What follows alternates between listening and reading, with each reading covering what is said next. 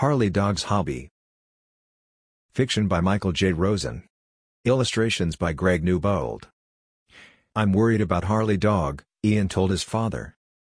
Now that school's out, I can see that all he does is sleep.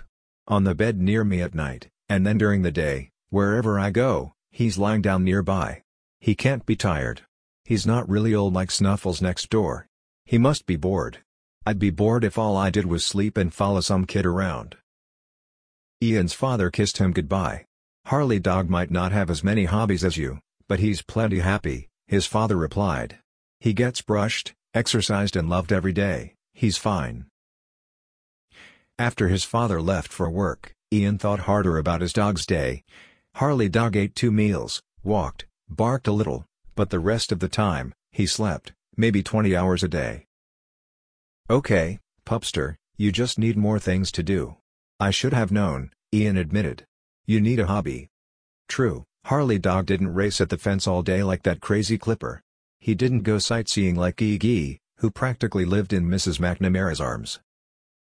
No, sometimes Harley Dog just stared at Ian, as if to say, suggest something. I'll do it with you. Hey, Harley Dog, want to visit some other dogs? Ian suggested. His dog looked willing, as usual. So that morning they walked to the apartment where a terrier named Griffin lived. He always wagged and whined whenever he saw Harley Dog.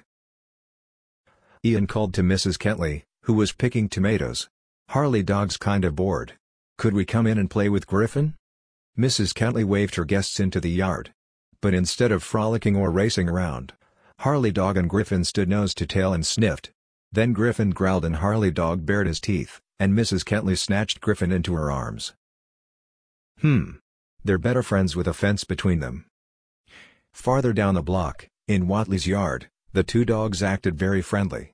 Harley Dog raced his beagle neighbor, wrestled, laughed, chased and tumbled. So this is what you need. Ian exclaimed, happy that he'd solved his dog's blues. But after a few minutes of fun, Harley Dog plopped down on the lawn panting. Watley yapped.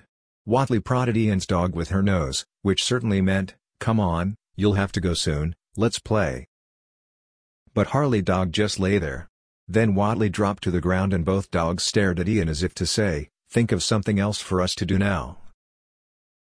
Maybe visiting other dogs wasn't the perfect hobby. The next day at the park, Harley Dog joined a collie that could catch a frisbee mid-air.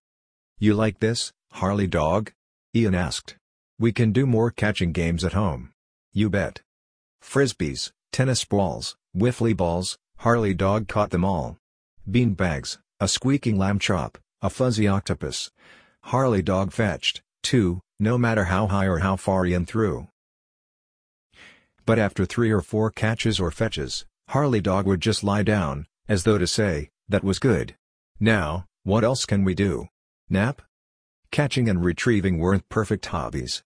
What about hiking? Big walks? Outside adventures? Ian invented new routes to all their neighborhood parks.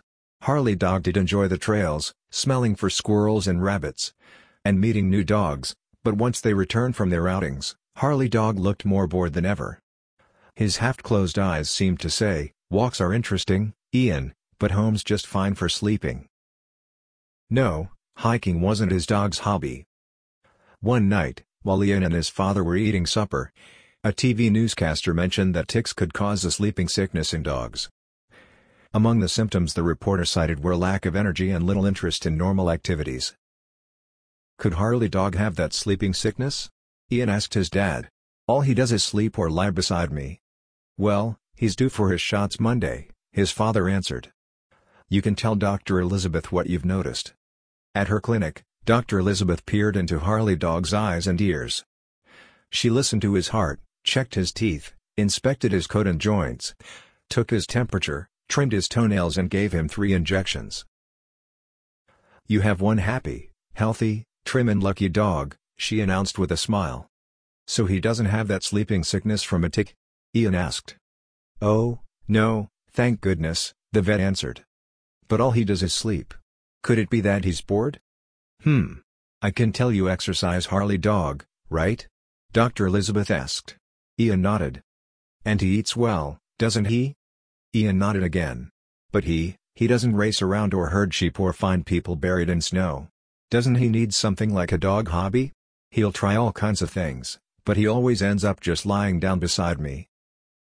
Dr. Elizabeth ran her hands over Harley Dog's coat again.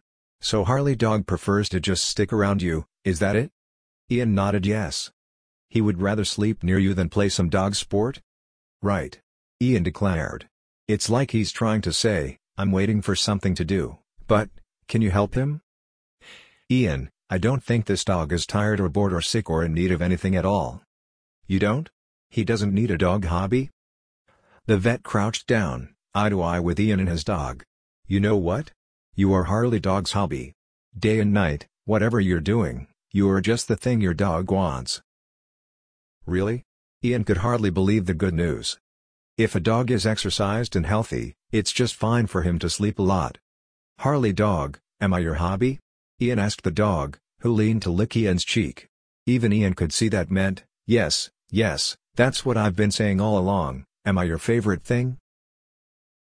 The rest of the summer, Ian and Harley Dog did almost everything together. Frisbee, visiting friends, fetching, playing in the yard, trail walking and lots of doing nothing, nothing but being each other's favorite thing.